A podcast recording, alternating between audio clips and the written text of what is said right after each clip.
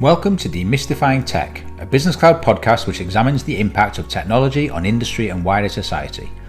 In each episode, a technologist from one of the UK's most innovative companies will break down a key area of tech and offer practical takeaways for your business.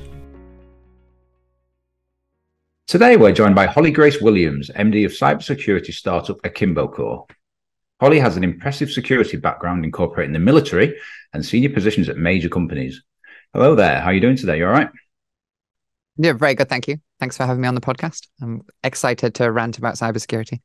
You're welcome, and, and nice to catch up with you again. We're going to be looking at your specialist subjects, which are penetration testing, chaos engineering, and also helping some businesses figure out how to better protect themselves. So let's have a little look at the the landscape of cybersecurity.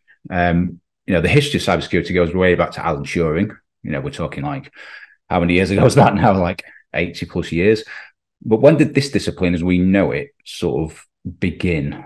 I think you'll get a lot of people who are quite pedantic with where they want the line to be. And even if you say, you know, modern computing started with Turing, somebody will argue against you and say, well, what about Babbage? But I think for me, with cybersecurity specifically, so drawing a distinction from broader information security and just looking at cybersecurity, I think one of the biggest turning points where you might draw a line and say this is modern cybersecurity would be uh, the advent and the uptake of of smartphones. Really, where I'm trying to draw that line there by by making that point of like the release of the iPhone 2007, Android release 2008, like that those couple of years is where effectively like everybody was carrying a device that had their data on it. Everybody was nearly constantly exposed to data systems. And of course that was the the gentle shift towards um, just everybody having some reliance on those systems. And then also we can take a look at things like um, businesses and uh, at what point did effectively every business become reliant upon computer systems and therefore have worries about confidentiality and integrity of, of data.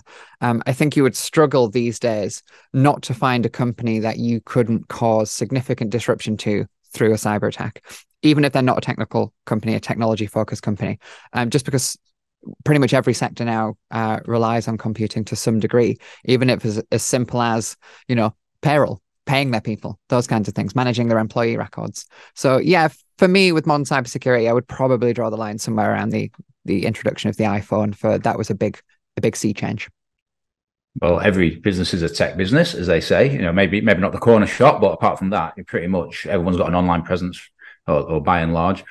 Also, there's that bring your own device side, isn't it? Where people are kind of logging onto their emails using their personal phones in a lot of cases, mm. and you know, you know, two two FA or two factor authentication uh, is is something that came in, especially during COVID. A lot of companies suddenly went, "Whoa, what is this? We need to get this. We need to protect ourselves." But yeah, would you say bring your own device was kind of like a, a like a major kind of loophole for the attackers to, to target? Um, not necessarily. I think uh, a lot of the problem with bring your own device is um, organizations struggling with it or, or not wanting to adopt it and just trying to effectively put a ban on people using um, personal devices outright. And that can work in some organizations where you can be uh, very strict in that way. But um, yeah, I think the problem with uh, mobile devices and, and bring your own devices, very often we want to think about mobile devices as something separate. We want to think about them as not the tiny computers that they are.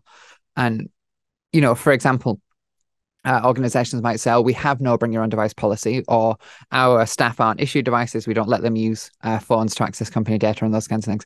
But they might still be able to if you have Exchange or a similar email service uh, publicly hosted. Instead of setting it up on a laptop, I could possibly set it up on my phone and my mobile device, like my personal device. Uh, and if you're not doing something to to um, minimize the risk of that, then yeah, they have mobile devices with um, your company data on them, and it can be as simple as the the risk of things like lost and stolen devices. It can be simple as silly things like people leaving their phones on the desk in a cafe when they go to the bathroom and things like that. Um, so there are risks there. I, I don't necessarily think BYOD significantly changed with COVID or anything like that. Um, not from a technology point of view or, or an adoption point of view, anything like that. I think really, if you were to feel a change there, that's organizations suddenly realizing that there are there are these uh, the perimeter is not as solid as, as they thought it was. People are working remotely and things like that.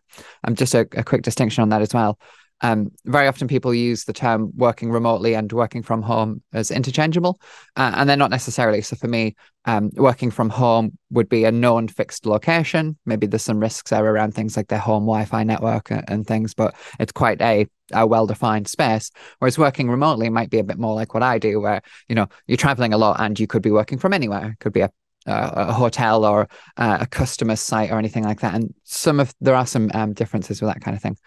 Uh, yeah, I was kind of tempted to uh, to log into the Wi-Fi on the bus yesterday, and I thought, no, don't do that. It's you know, especially when you're talking like company accounts and things like that. So yeah, hot, hotspot into my uh, my work phone's a, a, sort of a safer option, I imagine. That's a that's a great point actually to bring up. This is the kind of thing I mean about um, BYOD didn't necessarily change a lot for companies, but it might have been an awareness point for them where they realized there was risks that they weren't addressing. Um, connecting to public Wi-Fi shouldn't be a huge security risk. Many years ago, it was, especially when uh, many websites were operating without transport layer security and those kinds of things, HTTPS. Um, but every mobile app in the iOS uh, app store uses TLS because it's a requirement of being featured in the app store. Um, huge numbers of websites do. There seems to be this this kind of um, online rhetoric where you know connecting to public Wi-Fi and then connecting to your bank website or something like that is is incredibly insecure. And it's like well, transport layer security exists and endpoint security exists, and it and it doesn't have to be incredibly insecure. Is is what I'm trying to say. Social media is one that you mentioned to me in the past as well. So that's you know everyone's on online now on you know sharing profiles, sharing personal information. What what are the kind of risks there? Oh, this is a brilliant one. So the, there is two sides to this, and it's important to, to be balanced on the subject of social media. But you will see a lot of people, even security professionals, saying things like you shouldn't share personal details on social media, things like your mother's maiden name and your cat's middle name and those kinds of things, because those pieces of information may be used by security questions by vendors. In, and what, in, what, in what, context would I ever go on Twitter or X, as we now call yeah. it, and start talking about my mother's maiden name? Uh, you could be, for example, talking about uh, the history of your family, genealogy. You could be saying, "Oh, I'm ah. setting up a family tree," or it could be as simple as, "Oh, it's my my mother's uh, anniversary," or something like that. You know, people talk you about. You just wouldn't think events. about, right? You just, just you know, yeah. here I am. Here's because, here's here's my, how my day is going, kind of. Yeah, thing. because you think you're talking to like a close circle of your friends, but of course, this stuff's uh, more public. But the the big thing about that is people talk about this risk of um, sharing that personal information because it may be used for a security validation question. But really, we should be focusing on who are these organizations that are using those insecure pieces, knowledge based challenges as security verification steps? That's horrendously insecure. And we've known for years it is. There should be better verification steps than you happen to know what my mother's maiden name is, which, if you would like to know, look on her Facebook. Very true. And actually, we kind of think of using the same password across across platforms and devices as being insecure, but we don't think anything of that. You know, I'm not going to say what mother's maiden name here is, but but it's it's an easy thing for me to remember, and I think, oh, I can't remember my password for the bank, therefore, yeah, this is my mum's maiden name. Here's my address or whatever, and but that that information is so readily available, isn't it? Yeah, and I think again the big onus on the companies there. So um, companies should move away from knowledge-based challenges, and companies should move towards enabling users to be more secure. I'm not saying necessarily every company out there should enforce multi-factor authentication, but it should be an available option. All of the social networks have that. Uh, you know, it's not enabled by default, but it is an option if you would like to enable it. If your threat model includes risks via social media, uh, and in the same sense that um, these organizations should enable enable you to use uh, technologies such as password managers, making it easier for you as a user to address the risk of password reuse. If your uh, website, and some major websites do, have things like very short maximum password lengths, or have things like you're not allowed to paste into a password field for some reason websites prevent that. They're making it harder to use uh, password management software. They're making it harder to make good choices around using passphrases rather than passwords and that kind of thing. And again i'd put a huge amount of that on the vendors themselves the companies who are making these websites. Instead of just telling users you shouldn't reuse passwords make the process for them having secure passwords and making good password choices easier. We um, spoke to a company recently called Zally, which is mm-hmm. based in in in Manchester, and it's trying to get rid of passwords. And we said to him, "So how you know is it is it three FA? Is it four FA?" He said, "More, more like hundred FA." you know, he's you know we really do need to kind of um, find these new technologies which can can go beyond the expectations of today, right? Yeah, and it doesn't have to be very complex. There's there's other ways of implementing it. For example, there's a couple of organizations that I work with where you log into their end user devices. So as a staff member, you log into your laptop with your ID card. So instead of having a password, there's a digital certificate on your ID card. It's a different risk. I'm not saying that's that's an unhackable solution, but nobody on their network has password one on their pass as their password because they've moved away from passwords uh, in that way without it being some huge zero trust implementation or something like that. They've just made a different choice. And uh, in that regard, it, it's more secure in, in context ransomware was something that sort of hit the headlines a few years ago. Uh, NHS got attacked, major organisations, and but it's actually older than you, yeah. which is a, which is a fun fact. this is a fact I love to drop in every uh, public talk that I give, where where I'm talking about ransomware. People people constantly talk about ransomware as if it's a, a, a new threat, and it and it really really isn't. Again, people will be pedantic with with where they draw the line on what was the first ransomware and things like that. But something like the AIDS Trojan, which is released on physical floppy disk in 1989 is a good candidate for for the the first ransomware based on its behavior locked you out of a device and demanded a monetary ransom to be paid by a banker's draft to a PO box, of course, because it predates cryptocurrency as we know it. Um, so yeah, ransomware uh, definitely isn't a new thing, um, and and also I think because cybersecurity professionals have been talking about ransomware for a long time, um, people get a little bit worn down by it. They get a little bit kind of um, frustrated where everybody's focusing on ransomware. But the fact of the matter is, it's still a threat that faces a, a, huge number of organizations. You know, we, we see several companies this this week have been hit um, by ransomware. So yeah, it's not a not a thing that is going away uh, to any degree. I think a, a, good example for for this week, if you wanted to to put a line in the sand and say, "Hey, look, another company hit by ransomware," um, Johnson Controls International employ 100,000 people. They've been hit by ransomware. Um, and I'm sure you could, a quick internet search would show you five more this week. So yeah, it's been around for a very long time and it's still a problem that we're, we're struggling with. Some people might ask, like, why haven't we solved this problem yet?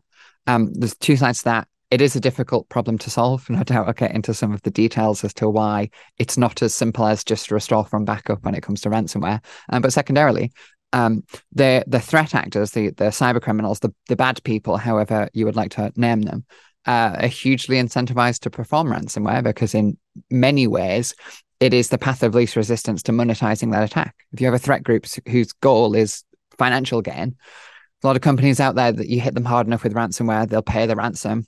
It's an easy way to monetize your attack you know threat actors aren't looking for the coolest breach or the the um, most interesting uh, piece of malicious software they're looking in many cases just to for financial motivation, just to monetize those attacks as quickly as possible. Yeah, there's other threat groups who have other things like uh, theft of confidential information, intellectual property, and that kind of thing. There's a lot of them out there that just want to make money as quickly as they can, and ransomware works. Before we sort of profile Akimbo Core and, you, and your good self, mm-hmm. is would it work just to kind of make paying a ransom illegal? Because if, if you kind of nip it in the bud there and just say you are not actually allowed from a legal perspective to pay it, would that not make the problem go away? Uh, it, it, depends on your definition of the problem. Uh, if you made paying ransoms illegal, would it make ransomware go away? Uh, yes, if you prevent threat actors from monetizing through ransomware, uh, ransomware wouldn't happen anymore because they would do something else. They would they would monetize in some other way. Um, it, you know, you're not solving the problem if threat groups exist there. Um, but it is an interesting uh, thing. And I think some people maybe frustratingly say, well, why don't we just outlaw paying a ransom?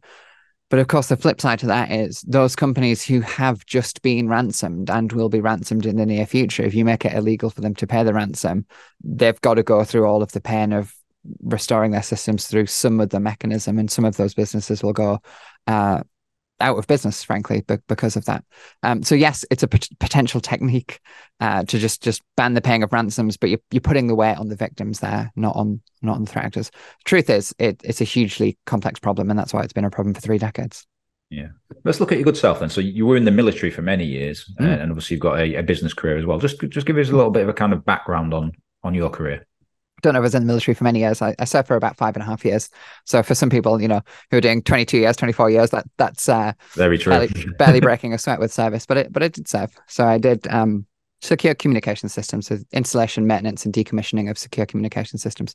So I think people can see a the why I would move from that to something like penetration testing and, and the work that I do now. Mm. Um, people often ask like, oh, like, you know, have you always wanted to be a hacker kind of thing? Have you always wanted to do this? And, and for me, no, I was interested in uh, computer networks and communication systems and how those things work. And as a side effect of, of serving in the military, where security is just a huge focus for them, it's a, it's something they um, invest in and worry about massively. That kind of pushed me towards cybersecurity.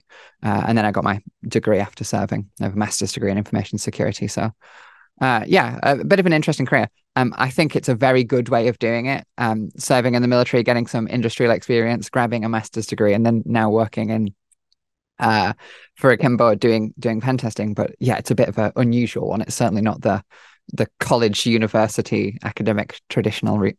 Well, actually, there are quite a few entrepreneurs, which you are now as well, uh, who who come out of the military and mm-hmm. maybe they struggle. Not saying you did, but they kind of struggle to adapt to Civvy Street and actually being their own boss and being able to introduce rules and and hold people to account actually helped them to kind of adjust. And so I think there is quite a lot of ex forces people mm. actually in the business community? A couple of things on that. The first is um, I didn't leave the military and then become a civvy in the traditional sense of like working for a company and things like that. Um, yeah. I left the military and then went full time university to do a master's degree. So that shift from regimental service and military to being a full time student, well, that was a hell of a cliff to fall off, you know, in terms of just like um, yeah, nobody's watching what you're up to or even counting your attendance. It's just, you know, there are some lectures if you would like to to go there. Um, so so very, very interesting. another important detail on, on the military side of things, I think people have a very stereotypical view of what the military is. And when they look at um, maybe what they would assume uh, a veteran leaving the forces would look like. Um, the military is a slice of society, and there are all kinds of people in the military. So, um, yeah, there's going to be a huge number who who, like me, come out, start a business, uh, and work for themselves. Uh, and equally, there's going to be a huge number of people who who take every other route that you possibly could. Um, the military is just a huge company. There's many many people who work there from many diverse backgrounds. So, yeah, sometimes people, I think, when I say, "Oh, you know, I'm, I'm ex forces," or I, I um, served operationally and things like that people still have that view of like wearing red coats and standing in a long line and it, it's very much not that so tell me about Akimbo Core and, and and also explain what is penetration testing. Mm. We've talked about pen testing, penetration testing, but what mm. actually is it? So Akimbo Core, a cybersecurity company that focuses on penetration testing. I founded Akimbo Core to address what I think are some of the weaknesses of pen testing. Uh, for those who already know those terms, I'm talking about things like the commoditization of pen testing, companies being inflexible with how they deliver engagements and things. But the question of what is penetration testing? Uh, for me, it is a scope restricted, time limited manual security assessment of a system. So, what we're talking about here for people who've never come across this term before, maybe you work in IT and pen testing is just a thing you occasionally hear about, but you've never really looked into it it's ethical hacking, right? It's trying to break into a, a system to demonstrate risks within that system. The ultimate goal is to address those risks so that an organization is more secure. But from the tester's point of view, from my delivery point of view, it's trying to hack in to demonstrate that it's possible and to show the real world risk of that. So sometimes we have things like, oh, you're missing a security update. But what does that tangibly mean for that company? Where with penetration testing, we can come in, we can show what weakness that security update addressed. And by leveraging it or exploiting it, if you prefer that term, we can show what is the worst case that an attacker could do for your organization. What that end step is, is going to differ greatly for every different organization. As we've mentioned, there's a huge number of organizations out there who are worried about ransomware and things like that. So maybe we could demonstrate that that is a leverage point into a ransomware attack there's a whole other ways, uh, many, many other ways that we could uh, impact organizations as well, from brand damage, intellectual property theft, and those kinds of things. And we would tailor that to the thing that the organization is worried about. So we would show them a real world view of their uh, current uh, risk landscape, effectively, the currently, uh, how, how bad is it? The two details that are important from that um, we're not just academically looking at missing patches and things like that. We're exploiting vulnerabilities. And secondarily, when I say currently, it is a point in time assessment. I could come in today, do a security assessment of your organization, and then um, tomorrow things might change. So it is important to think of security testing and pen testing specifically as something that is performed ongoing. It's no good having a pen test once and then saying, right, we've we've done that now because because things change. Um, in in the very least, you know, companies grow, companies scale. You bring in new systems, you change your network, those kinds of things, and those will impact um, how uh, representative that security assessment is of your network. But yeah, Short answer I hack things for a living. But it's also the, the human aspect, you know, social engineering, all that kind of stuff. But I mean, presumably, if the threat, you know, faces every business, a huge proportion of businesses actually use pen testing, or do they? Uh, no, they don't. Sometimes the statistics are surprising to me. Of course, I have a biased data point of uh, being a pen tester. Every company that I work for has pen testing done, but but it isn't actually the case. There's still a lot of organizations out there that, that aren't doing pen testing. There's still a lot of organizations out there that aren't doing what I would consider very fundamental security tests, running vulnerability scans, running some kind of software to verify that your processes are working. So just because you have a system that is going out and pushing updates to all of your servers is it still working? Or has it crashed? Or has its license expired and it's no longer doing that that job kind of thing? Um, so yeah there's a lot of different kinds of security testing and not every organization performs every kind of one but specifically for pen testing it might surprise some people how how few companies actually get pen tested. Um, Office of National Statistics released some data a couple of years ago that said for large organizations, it's something like 50% of them uh, have penetration testing performed. And for, if you include all organizations, so small and medium as well, uh, it falls to about 13%. So there's still a huge number of organizations out there that, that aren't performing pen testing. I think a part of the reason for that is some organizations maybe think uh, it's not an appropriate service for them or it's something that you have to grow to a certain maturity uh, for it to be beneficial to you there is some degree of that. Of course, you need a, a certain de- reliance on technology, but I think these days that's pretty much every company. Um, and the fact is, uh, security tests and pen tests can can be small, can be simple assessments. If you've only got a simple network, if you've only got simple systems and a small number of employees, it doesn't have to be a huge engagement. So, yeah, surprisingly few organizations, from my perspective, have pen testing. Another aspect is the very excitingly named chaos engineering, mm. and some very big name brands adopt this. Can you explain how that differs from pen testing? Yeah, chaos engineering is uh, a great thing to talk about, um, especially when we look past penetration testing. So, with penetration testing, we're looking at um, finding vulnerabilities in systems and leveraging them to demonstrate risk. Where with um, chaos engineering, we're looking at something a little bit different, and we start getting in towards um, incident response and an abilities, uh, organization's ability to respond to to certain threats. So, penetration testing is a service that Akimbo delivers, but chaos engineering is a great thing we like to point out. Although we don't deliver it as a service of um, demonstrating something. So, for example, when I talk to an organization and I say something like, okay, if this asset, if this server got hit by ransomware, how quickly would you be able to recover that data? And very often you'll get a oddly round answer. So they might say something like, oh, uh, eight hours for us to recover that asset. And usually where that's coming from is some kind of SLA or some kind of business continuity document that says that the organization has agreed it will take them eight hours to restore that asset. And for me, that's always a concern.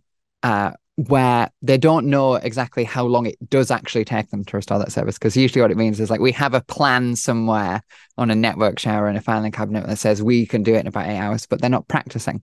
So from a cybersecurity point of view, when it comes to, to practicing, that can be um, literally doing incident response tabletop scenarios. So, so walking through if we got hand, hit by ransomware, how would we handle that as a paper-based exercise? And then you can build that up to something like a full-on red team or bringing in uh, threat hunting exercise and those kinds of things. But chaos engineering specifically, what this is, is looking at your systems not from a security point of view, but from a resilience point of view.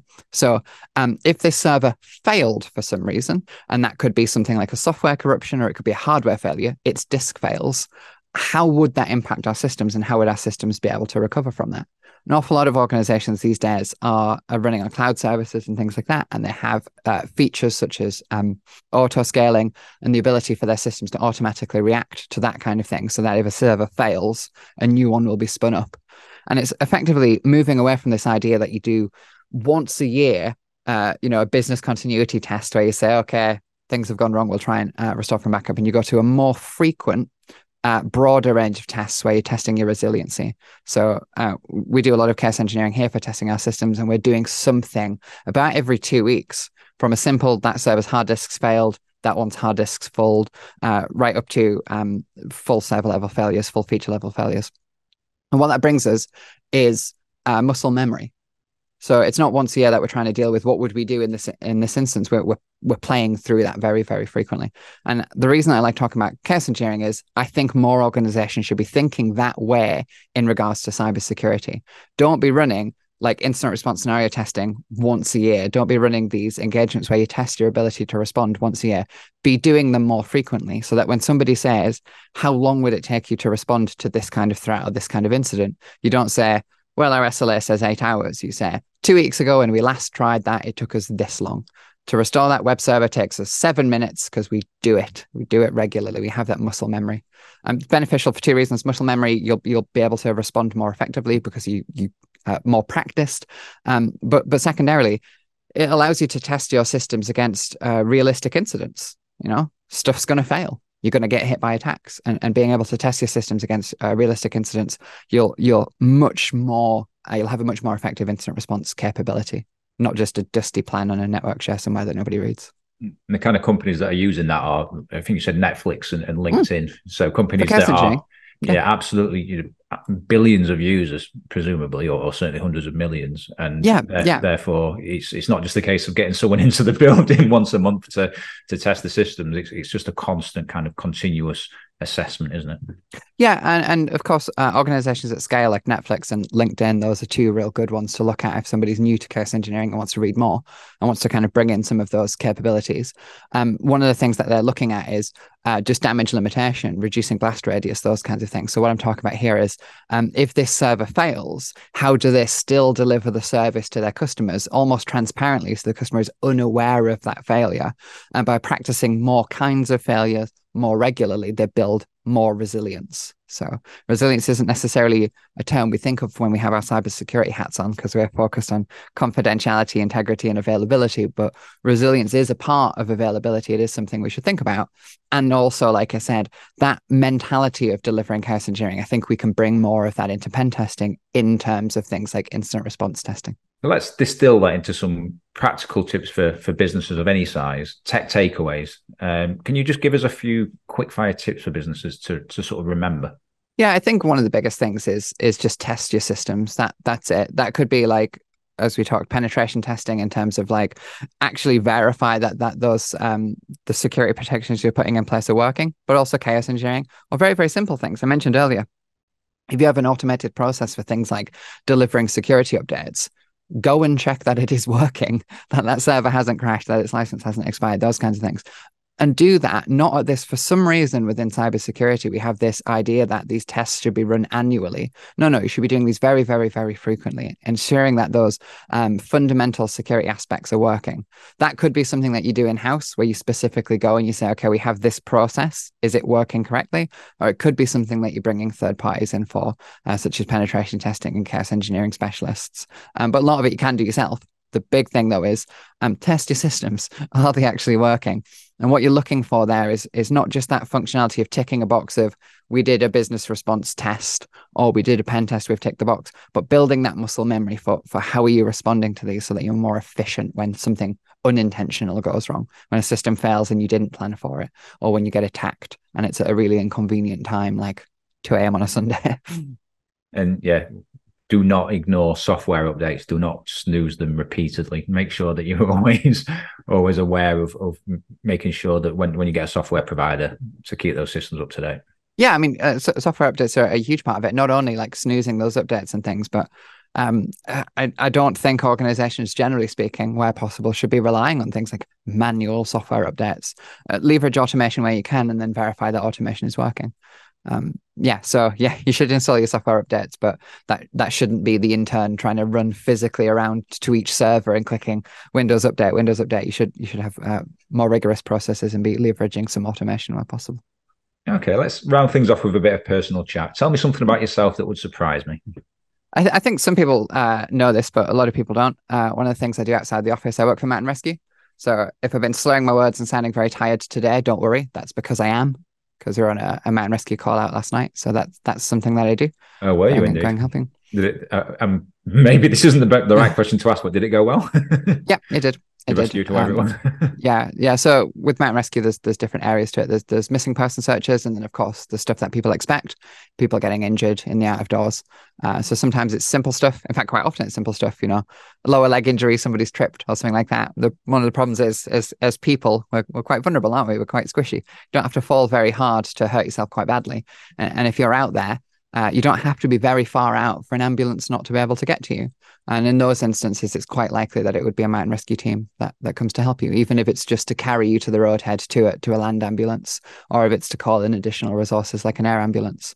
So yeah, it's a, a, a huge part of what I do outside of the office is uh, upskilling for that for that mountain rescue thing and, and doing that as a voluntary thing. Good on you. And actually, normally I would close things off just with that little tidbit. Well, that's really, really interesting. Did how did you get into that?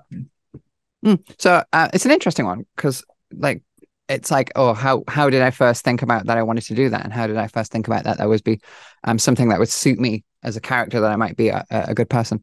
Um, I don't actually know the answer to that. I can tell you, for example, when I was in the military, I, I did serve on uh, a kind of rapid reaction force. Uh, doing things more like uh, humanitarian work and dealing with um, instability and those kinds of things. So there's some parallels there with my with my prior experience, and of course in the military there's a, uh, a big part of like uh, those medic capabilities, the primary server capabilities, and dealing with uh, the kinds of injuries that you might see in the outdoors, uh, as well as some more uh, significant trauma. So I think you know just some of my background generally led me to this. But the big thing is uh, for me just spending a lot of time outdoors, doing a lot of hiking, um, climbing a lot of mountains in the UK and, and wherever I can get to. And like I say, you don't have to be far out for um, small problems to become big problems getting caught out by the weather. As we're approaching winter now, people are getting caught out by uh, the short nights, you know, going out without a torch or the torch not being charged, and suddenly you you're you're out. You know, you might only be a couple of miles from home, but if you haven't got light, then it can be very hard to get back. So, uh, helping the the public in those ways. Don't go hiking in your flip flops. That's a good a good tip. yeah, I think one of the things one the, that that is a thing that happens. People go hiking and dress inappropriately and those kinds of things. But I don't want to put too much weight on that uh, for, for a couple of reasons. One is we don't want to discourage people getting out there. Uh, you know, it is good to go to the outdoors. It's it's great for you. We should have that as a resource. But but secondarily, we shouldn't think too much about the people who get caught out in the outdoors are just those people who are unprepared. Things can go wrong. You know, uh, we have cases, simple cases of people like going out to walk their dog and tripping over the dog and getting quite badly injured or things like um, mountain bikers coming off mountain bikes you know just just the speed element can cause some some serious injuries. So yeah um, don't go out into the outdoors thinking well i'm prepared so this won't happen to me. It can happen to anyone just through bad luck. Um, so yeah some some of it is people going out in flip-flops and trying to climb mountains and some of it's just you know people getting caught out with bad weather with short nights with a, a, a simple fall leading to a, an injury. It really can. And a friend of mine jamie hardisty who works at sunderland software city actually fell off a mountain uh, and broke his back and he's on the road to recovery. Very outdoorsy kind of guy very experienced um, and he's had to teach himself to walk again. It's gen- genuinely if you follow jamie on twitter you'll see kind of the updates on his progress. Um, but yeah anyway lovely to speak to you today. Absolutely amazing. Great tips for businesses. You know, if, if anyone needs protection, go to Akimbo Core. If anyone needs rescuing, go to Holly. I think that's the, the key thing. If you've got any feedback on today's episode, leave us a comment on YouTube, LinkedIn, or X. You can also drop us an email at podcasts at businesscloud.co.uk.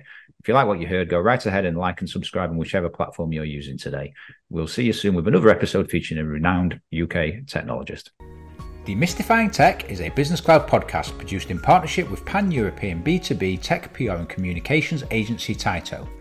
New episodes are streamed on Business Cloud's YouTube, LinkedIn, and Twitter pages from 12 pm on the second Friday of every month, while you can find all episodes on YouTube and all major audio podcast platforms.